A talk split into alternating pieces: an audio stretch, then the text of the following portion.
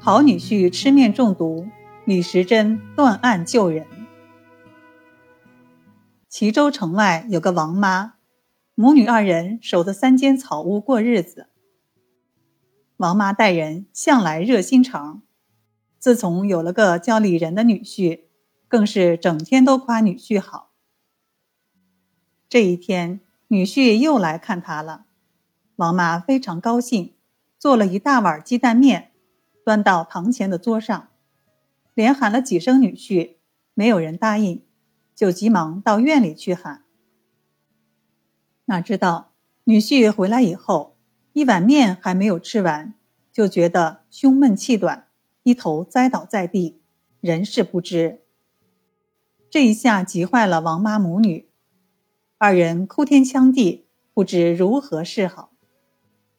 李仁的老父亲听说儿子出事儿了，跑到县衙里告王妈的状，说王妈嫌弃女婿，下药毒死了李仁。王妈母女。只能口口声声喊冤枉。知县急得抓头，不晓得这个案该怎么断。正巧李时珍从这里经过，知县上前留住李时珍，要他帮忙搞清楚李仁是中毒还是发急症。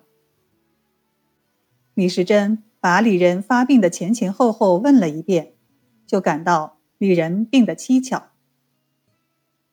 再一诊脉，心里一惊，是中毒呀。又一想，这是人命关天的大事，还是先搞清楚李仁是怎么中毒的，把人救活再说。李时珍叫王妈按原样做了一碗热乎乎的鸡蛋面，按原样放在桌上。屋里的人都走近了，只有李时珍躲在旮旯里。只见桌上的鸡蛋面热气直往上冒，一直冲上屋顶。不一会儿，茅屋顶上就发出响声，接着，一条茶杯粗的蛇伸出头来。它把身子缠在横梁上，嘴巴一张一吸，像是在吞那碗面冒出的热气。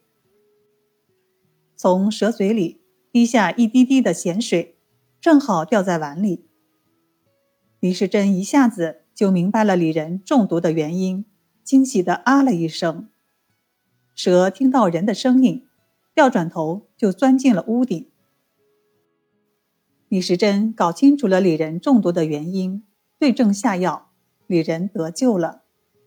王李两家都感谢李时珍救活了亲人，知县也感谢李时珍帮他断了一个难案。